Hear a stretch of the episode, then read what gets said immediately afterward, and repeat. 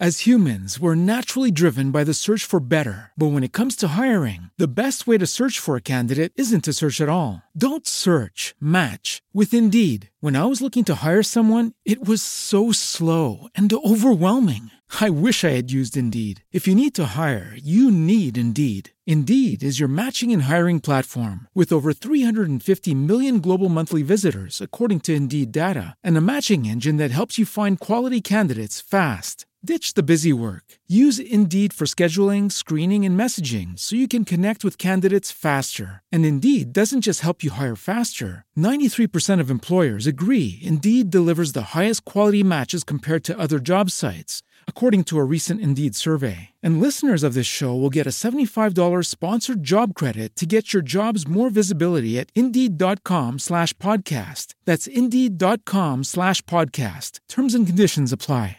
It is Ryan here, and I have a question for you. What do you do when you win? Like, are you a fist pumper? a woohooer, a hand clapper, a high fiver. I kind of like the high five, but if you want to hone in on those winning moves, check out Chumba Casino. At ChumbaCasino.com, choose from hundreds of social casino style games for your chance to redeem serious cash prizes. There are new game releases weekly, plus free daily bonuses. So don't wait. Start having the most fun ever at ChumbaCasino.com. No purchase necessary. BGW. Void were prohibited by law. See terms and conditions. 18 plus. Ben trovati su Crystal News, ragazzi. Vi ricordo come sempre che questo episodio è disponibile anche in un podcast dedicato. Il link è qui sotto in descrizione o basta che cercate Crystal News su Spotify, Apple Podcast, eccetera, eccetera. Oggi c'è un sacco di roba interessante di cui parlare e alcune news che sono veramente importanti, anche se si tratta di rumor, ma da fonti piuttosto certe. Quindi cominciamo subito. Allora, ragazzi, Sony, PlayStation 5 e tutto l'ecosistema. Abbiamo visto come da sempre la forza di Sony è stata quella delle esclusive, questo non ci piove, giusto? E sembra voler continuare così. Ma con l'avanzata di Microsoft, il Game Pass e tanti altri bei servizi, molti si sono chiesti a lungo, ma Sony risponderà a tutto questo? Migliorerà anche lei i propri servizi? Beh, c'è un rumor molto interessante e molto, diciamo, titolato che vorrebbe in arrivo proprio una cosa del genere, ragazzi. Pronti? PlayStation Spartacus, Plus e Now uniti in un nuovo servizio in abbonamento per PS4 e PS5? Stando a un nuovissimo report di Bloomberg firmato da Jason Schreier, che se seguite le news dovreste conoscere. Sony starebbe mettendo a punto un nuovo servizio in abbonamento pensato per unire i benefici PlayStation Plus e PlayStation Now, nome in codice Project Spartacus. Stando a quanto scoperto dal giornalista, lanci questo nuovo servizio in abbonamento che dovrebbe mantenere il branding Plus e accantonare definitivamente Now, sarebbe previsto su PlayStation 4 e PS5 nel corso della primavera del prossimo anno. Sony starebbe pianificando l'introduzione di tre differenti tier caratterizzati da vantaggi crescenti e sono questi qua. Tier 1 è il PlayStation Plus, come già lo conoscete. Tier 2 un ampio catalogo di giochi, cioè compreso il tier 1 ovviamente, un ampio catalogo di giochi per PS4 e successivamente anche dei giochi per PS5 e al tier 3, oltre alle cose già dette, demo estese, immagino anche dei giochi al day one, quindi gaming in streaming e giochi classici per PS1, PS2, PS3 e PSP. Stando a quanto sentito da Bloomberg, Sony starebbe anche investendo massicciamente nel miglioramento della sua infrastruttura per il cloud gaming. Non sarebbe invece previsto il lancio di giochi first party al day one in Spartacus come avviene invece su Xbox Game Pass. E riguardo a questo, Ecco qua, il giornalista Bloomberg Jason Schreier riflette anche sul possibile approdo dei One nelle esclusive PS4 e PS5 di Sony nel nuovo servizio. Prendendo spunto dalle informazioni ottenute dalle sue fonti, Schreier ritiene che la strategia portata avanti al colosso tecnologico giapponese si rifaccia solo parzialmente alla visione delineata da Microsoft con Xbox Game Pass. Il pomo della discordia per il redattore di Bloomberg News sembrerebbe essere rappresentato proprio dalla volontà di Sony di non comprendere le future produzioni first party di PlayStation Studios in qualsiasi tier del servizio in abbonamento il nome in codice PlayStation Spartacus, ma c'è dell'altro. Virgolettato. Questo nuovo servizio previsto al lancio in primavera manterrà probabilmente il brand PlayStation Plus. Non aspettatevi però che Sony includa nel servizio le sue grandi esclusive first party sin dal day one, come avviene con Xbox Game Pass. Le prospettive più concrete sono quelle di un'offerta contenutistica più forte di quella proposta attualmente da PlayStation Now. Le tipologie di abbonamento, abbiamo già visto. Oh ragazzi, allora dobbiamo parlarne, dobbiamo parlarne questa cosa qua. Io sono sempre stato uno di quelli che fin da subito vi ha detto ragazzi, guardate, eh, Sony ha una strategia diversa rispetto a quella di Microsoft. Il Game Pass è fortissimo, è una cosa fantastica e fin dal suo primissimo annuncio io l'ho supportato come una cosa veramente incredibile e quindi ne sono un gran eh, sostenitore. Io ce l'ho, sono abbonato credo ancora per due anni tipo al Game Pass Ultimate ma non ho mai pensato che Sony abbia, diciamo, la necessità di rispondere al 100% con una cosa eh, forte allo stesso modo, ok? Perché la sua, la sua, forza sono le esclusive e la capacità di vendere di titoli importantissimi. Ora, questo non vuol dire che non si possa fare di più dal punto di vista, de, dal punto di vista dei servizi. E questo rumor qui, ragazzi, che facciamo una parentesi, è un rumor, quindi non lo dobbiamo prendere per certo. Si tratta di un rumor, ma viene da Bloomberg e soprattutto viene da Jason Schreier, che è uno dei giornalisti con la reputazione migliore del, del, diciamo del, del, settore del giornalismo videoludico. Lo citiamo spesso nelle news, ho letto un suo libro, ne sto leggendo un altro, insomma è una fonte alquanto affidabile e se scrive un articolo con tanto di scritta scoop, vuol dire che le sue fonti sono certe. Quindi diciamo così, è un rumor, ma nella discussione che stiamo facendo adesso facciamo finta che sia vero.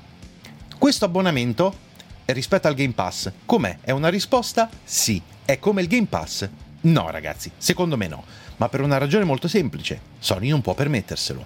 Non è possibile per Sony... Eh, diciamo devolvere così con, con, nonchalance dei titoli che richiedono centinaia e centinaia di milioni di dollari di sviluppo e che oltretutto come sapete, sono stati aumentati di prezzo recentemente. Molti dei titoli eh, Sony che arrivano in esclusiva PlayStation o semi esclusiva PlayStation costano la bellezza di 80 euro.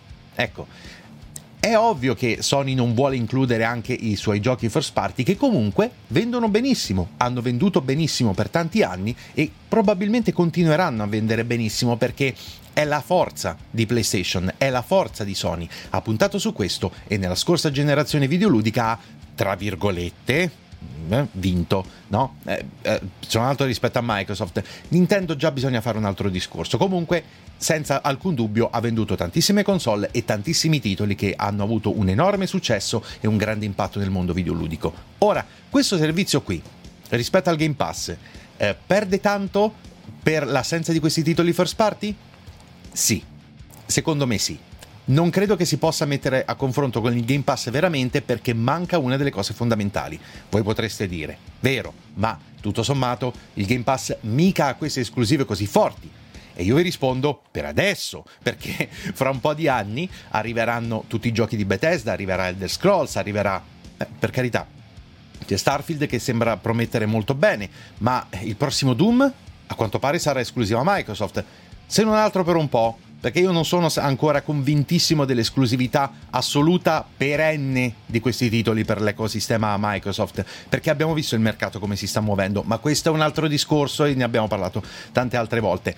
Ora, che cosa ne penso io di questo eventuale abbonamento? Onestamente, ragazzi, io non ritengo che sia all'altezza del Game Pass, ma è una ottima notizia questa qui. È un passo avanti molto importante che mostra quanto cavolo è importante la concorrenza nel mondo videoludico perché, come, so, come Microsoft si è mossa, avete visto che Sony a quanto pare, nonostante sia...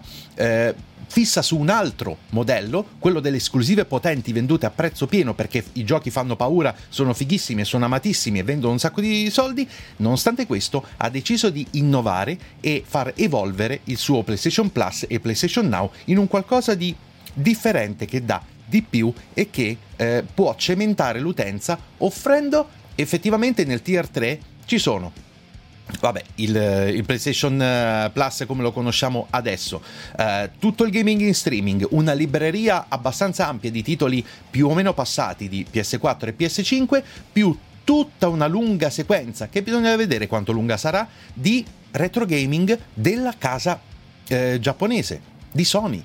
E c'è una marea di roba, ragazzi, in tutta la libreria di Play- PlayStation 1, 2, 3, PSP. C'è tanto da giocare è eh, tutto incentrato all'interno del mondo di Sony? Assolutamente sì. Non è come il Game Pass che è, mira a essere veramente una Netflix dei videogiochi. Questo non lo è. È un servizio specificatamente brandizzato PlayStation, ma è un valore in più. Lo è. Quindi, ragazzi, ognuno di noi a questo punto fa la propria valutazione. Vi piace? Non vi piace? Bene, ognuno, anzi, fatemelo sapere qui sotto nei commenti che cosa ne pensate, ma senza alcun dubbio è una cosa in più e io di questo sono felicissimo. Sono sempre favorevole alle cose in più. Aspettiamo le vostre opinioni. Ora ragazzi parliamo dei Game Awards perché stanno per arrivare, manca veramente pochissimo e eh, Geoff Keighley ha pensato bene di pompare questa cosa oltre ogni limite, dannazione, e io non credo sia stata una buona idea, però l'ha fatto, un po' tende a farlo, lui già lo conosciamo, ma a questo punto è ovvio che se già prima c'era attesa per questi Game Awards, figurarsi adesso. Io dico sempre mantenere le aspettative molto basse, ragazzi, eh, soprattutto quest'anno, quest'anno è un po' particolare, ma ci sono delle conferme e delle notizie a riguardo che, vabbè, insomma, aggiungono un pochettino di pepe a tutto quello che sappiamo di questi Game Awards che stanno per arrivare e che vedremo insieme live su Twitch, quindi andatemi a seguire subito adesso, ok? Link in descrizione. Giusto. allora, ragazzi, Kenny Reeves e Carrie Annie Moss saranno ai Game Awards 2021. Novità sul gioco di Matrix? Forse?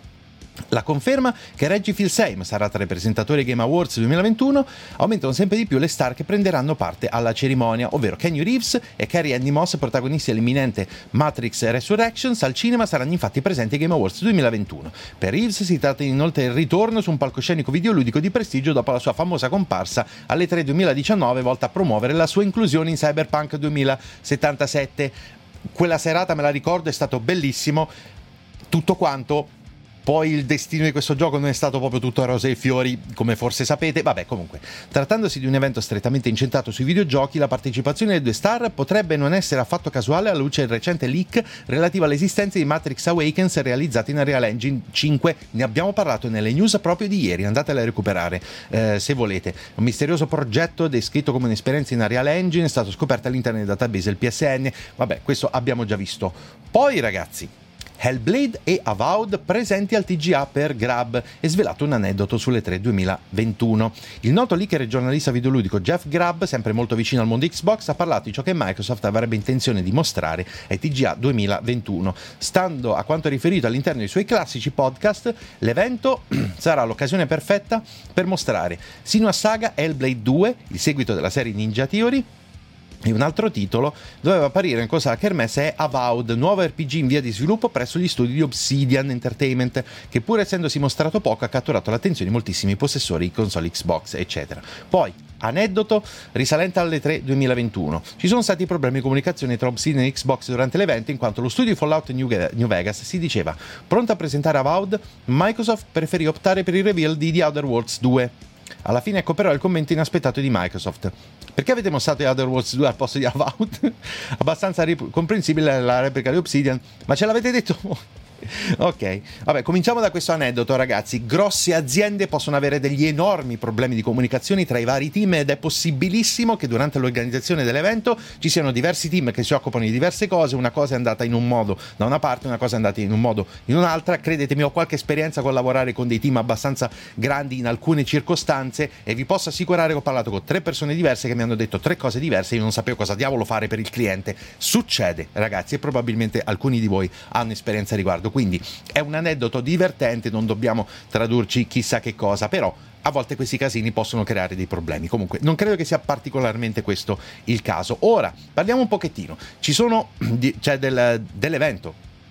Matrix a questo punto, se veramente sono confermati questi due attori come presentatori, già che sono ragazzi Neo e Trinity per capirci, per chi conosce Matrix.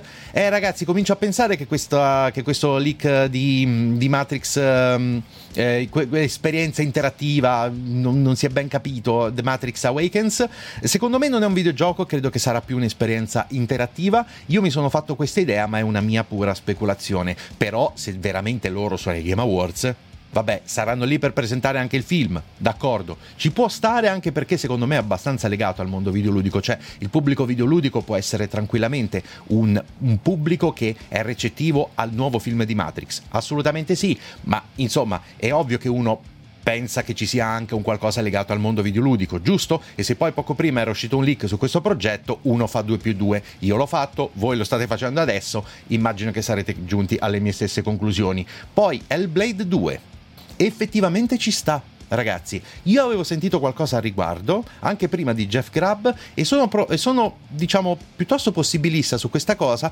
anche perché questo progetto è effettivamente un po' di nicchia, ma parecchio atteso, perché l'originale Hellblade è stato davvero tanto amato, e questo qui sembra essere un po' più eh, ambizioso come progetto, e potrebbe essere un titolo importante dell'offerta eh, Microsoft, dell'offerta Xbox, perciò se arriva veramente potrebbe essere il palcoscenico perfetto, e quindi diciamo che che le, le stelle si allineano un po'. Ora, per il resto ragazzi, non resta che aspettare l'evento. Io vi ripeto, ne stiamo parlando, stiamo tutti un sacco eccitati per un sacco di cose che potrebbero o non potrebbero esserci, alcune confermate, alcune meno. Aspettative basse ragazzi, mi raccomando, ne parleremo meglio e comunque vedremo tutto quanto in live insieme, quindi insomma, ci vediamo il giorno della serata. Ora ragazzi, vi devo parlare di una brutta faccenda e questa è particolarmente fastidiosa, ok? Conoscete i Takes Two? Se non lo conoscete male, perché è un bellissimo gioco e poi dannazione è stato nominato come gioco dell'anno. Cioè è uno dei candidati, a proposito di Game Awards, ok? Uno dei candidati a gioco dell'anno è proprio i Takes Two. Ragazzi, eh, allora, lasciate perdere le immagini che vedete che potrebbero dirvi tante cose come non dirvi molto. Io l'ho giocato per intero è un capolavoro, a mio parere, ovviamente. Io non esito a dire probabilmente il miglior platform che abbia giocato in vita mia. Incredibile, ricchissimo di un milione di cose. Questo gioco mi ha sorpreso al mille per cento. Fantastico e sono contentissimo che sia incluso tra i giochi dell'anno. Io ho la, la mia personale speranza che possa vincere. Probabilmente non accadrà, d'accordo? Però, insomma, uno è libero di sognare. Però, che cosa è successo proprio in queste ultime ore? Una cosa che voi adesso la sentite, adesso ve la dico, e voi dite: Ma come cazzo? Com'è possibile? Take Two Interactive, il publisher di GTA, ha fatto causa a i Takes Two per violazione del copyright. Qual è la motivazione? Take-Two Interactive, l'azienda che controlla diverse software house famose in tutto il mondo come Rockstar Games, cioè vabbè, eh, ha fatto causa a Ace Light Studios, gli sviluppatori di, uh, di Takes-Two. È un piccolo studio indie, sotto il cappello di EA, ma è uno studio, è un piccolo studio, per infrazione del trademark e quindi per violazione dei diritti d'autore a causa del nome dell'ultimo progetto dello studio di Joseph Fares, i Takes-Two. La vicenda è molto più semplice quanto non sembri il nome del videogioco è troppo simile a quello dell'azienda. E di conseguenza gli avvocati e il publisher di GTA hanno deciso di denunciare lo studio indie di Joseph Fares. La denuncia risale allo scorso marzo, poco prima del lancio del gioco e secondo un documento pubblico visibile sul sito web dello United States Patent and Trademark Office, ovvero l'ufficio statunitense brevetti, brevetti Azelight Studios ha effettivamente rinunciato ai diritti sul nome il 25 marzo 2021. In una mail inviata a Eurogamer, un rappresentante di Hazelight ha confermato il tutto, dichiarando che lo studio non può comunque commentare i casi in corso e spera che la situazione si risolva presto. Sembra quindi che nonostante l'abbandono del trademark, la pratica non sia ancora conclusa.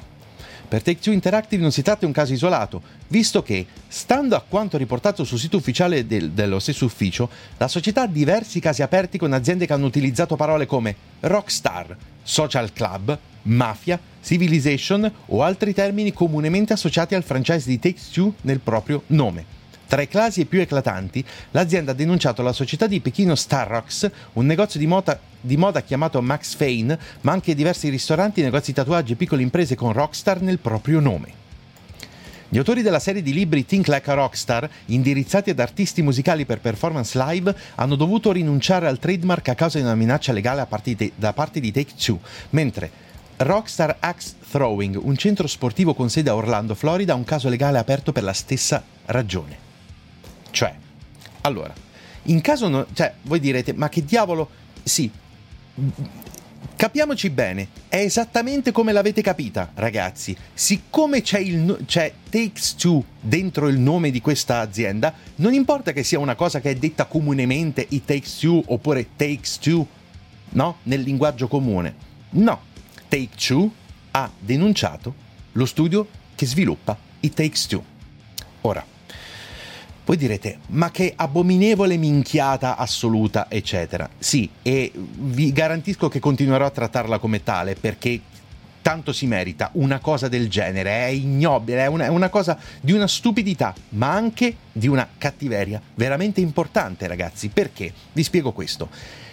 Si tratta di un piccolo studio indie, e sotto il cappello di EA, adesso ci arriviamo, che in sostanza si trova in causa con una delle più grandi mega corporation del mondo del videogioco.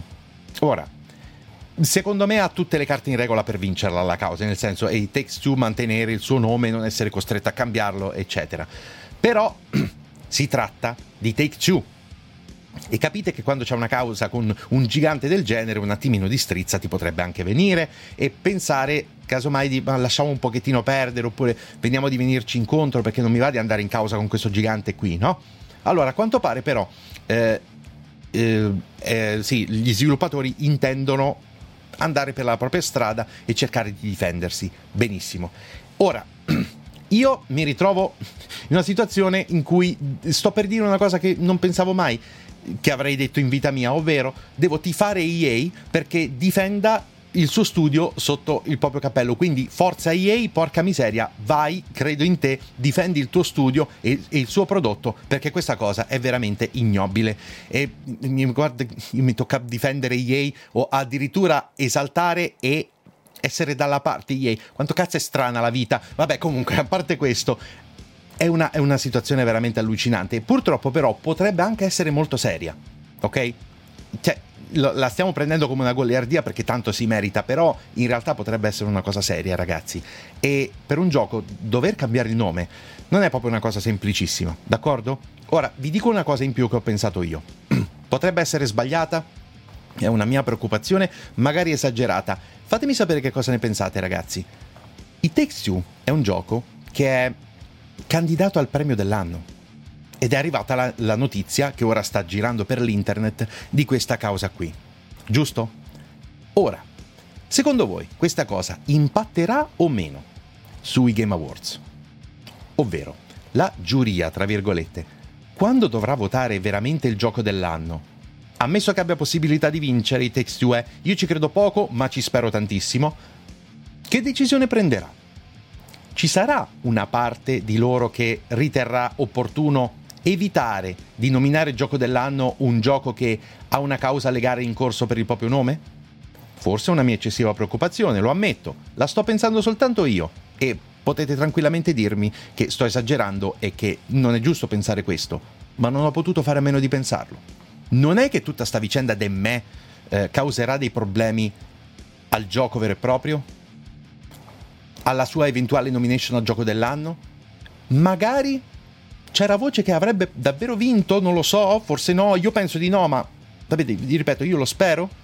E magari proprio per questa vicenda qui, de me, forse perde il titolo di gioco dell'anno? Ma quanto vuoi... Mi taccio. Ragazzi, ripeto, questa è una situazione che va presa...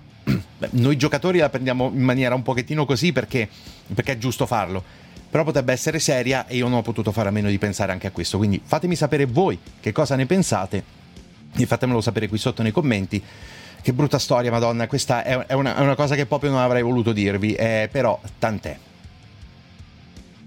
Ora ragazzi parliamo di un altro titolo molto molto amato e di cui ci sono stati parecchi rumor ultimamente, ma non è finita qua perché ce ne sono altri. Sto parlando di Bioshock, eh, franchise estremamente amato, di cui ultimamente si sente molto parlare perché circolano un sacco di rumor riguardo al nuovo progetto di Bioshock 4 tra virgolette.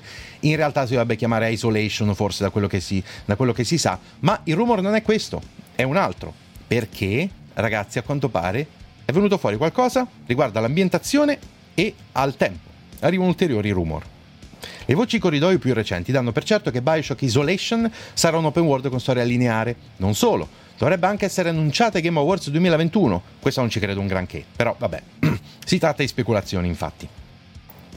Uh, in attesa di scoprire se la cerimonia in onda nella notte del 9 10 dicembre 2021 sarà effettivamente il palcoscenico e il grande annuncio, sono ulteriori rumor Stando a quanto scoperto da un insider, il giornalista Colin Moriarty, la, le vicende di Bioshock 4 si svolgeranno negli anni 60 e saranno ambientate in una città fittizia collocata in, Antar- in Antartide. In, ah, Antartide, non so parlare. Sarà ambientato in una città antartica degli anni 60, questo è virgolettato, chiamata Borealis. Il nome in codice del gioco è Parkside, afferma Moriarty. Poi, all'interno dello studio il gioco viene tenuto sotto il più stretto riservo e il team ha già perfettamente chiaro che il loro titolo verrà paragonato a quanto fatto da Ken Levine. Ricordiamo che Ken Levine, il creatore della serie iniziata nel 2007, non è coinvolto nello sviluppo del nuovo progetto. Sul piano narrativo invece la storia sarà strettamente collegata a quanto visto nei primi tre episodi, con gli sviluppatori che puntano a una release nel 2022.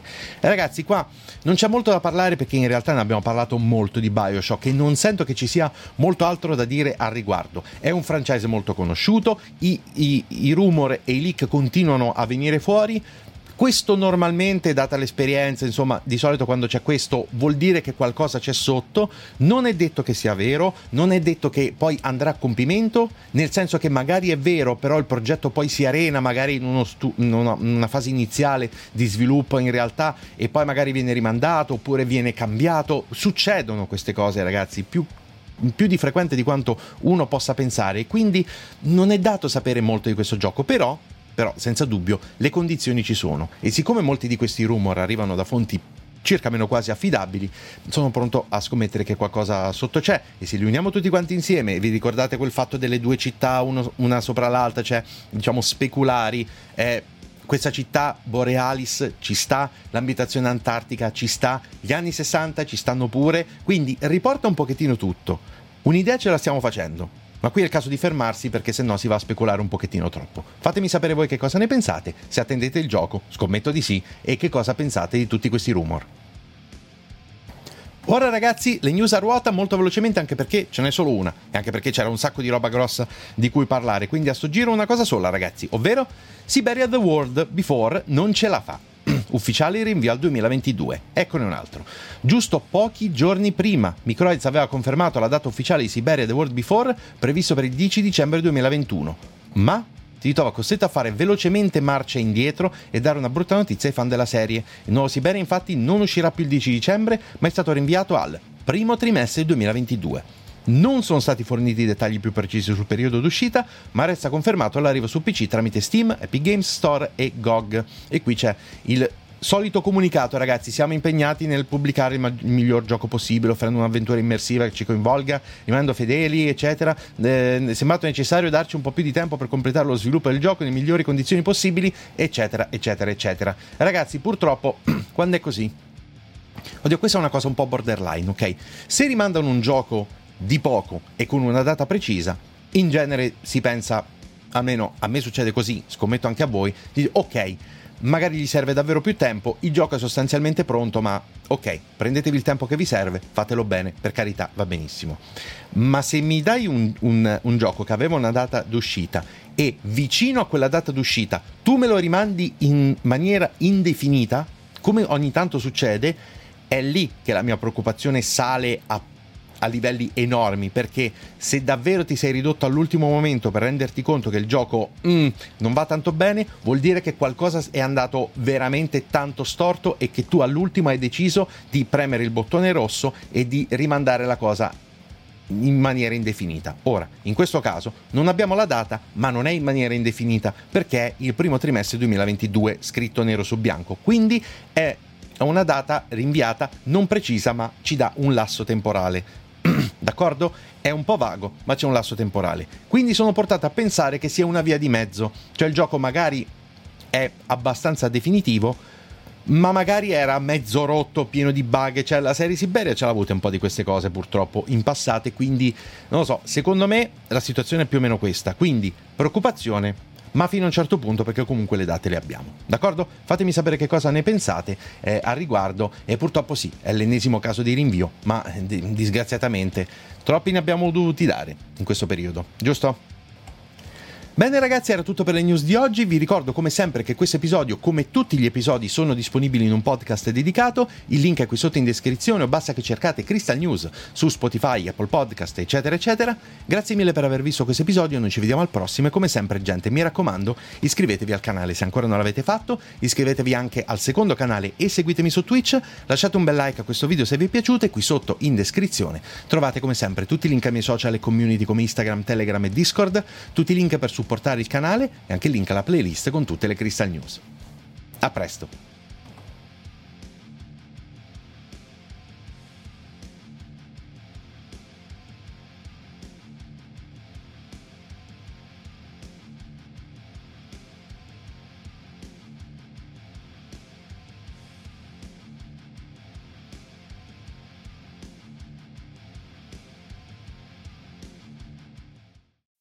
As humans, we're naturally driven by the search for better. But when it comes to hiring, the best way to search for a candidate isn't to search at all. Don't search, match with Indeed. When I was looking to hire someone, it was so slow and overwhelming. I wish I had used Indeed. If you need to hire, you need Indeed. Indeed is your matching and hiring platform with over 350 million global monthly visitors, according to Indeed data, and a matching engine that helps you find quality candidates fast. Ditch the busy work. Use Indeed for scheduling, screening, and messaging so you can connect with candidates faster. And Indeed doesn't just help you hire faster. 93% of employers agree Indeed delivers the highest quality matches compared to other job sites, according to a recent Indeed survey. And listeners of this show will get a $75 sponsored job credit to get your jobs more visibility at Indeed.com slash podcast. That's Indeed.com slash podcast. Terms and conditions apply.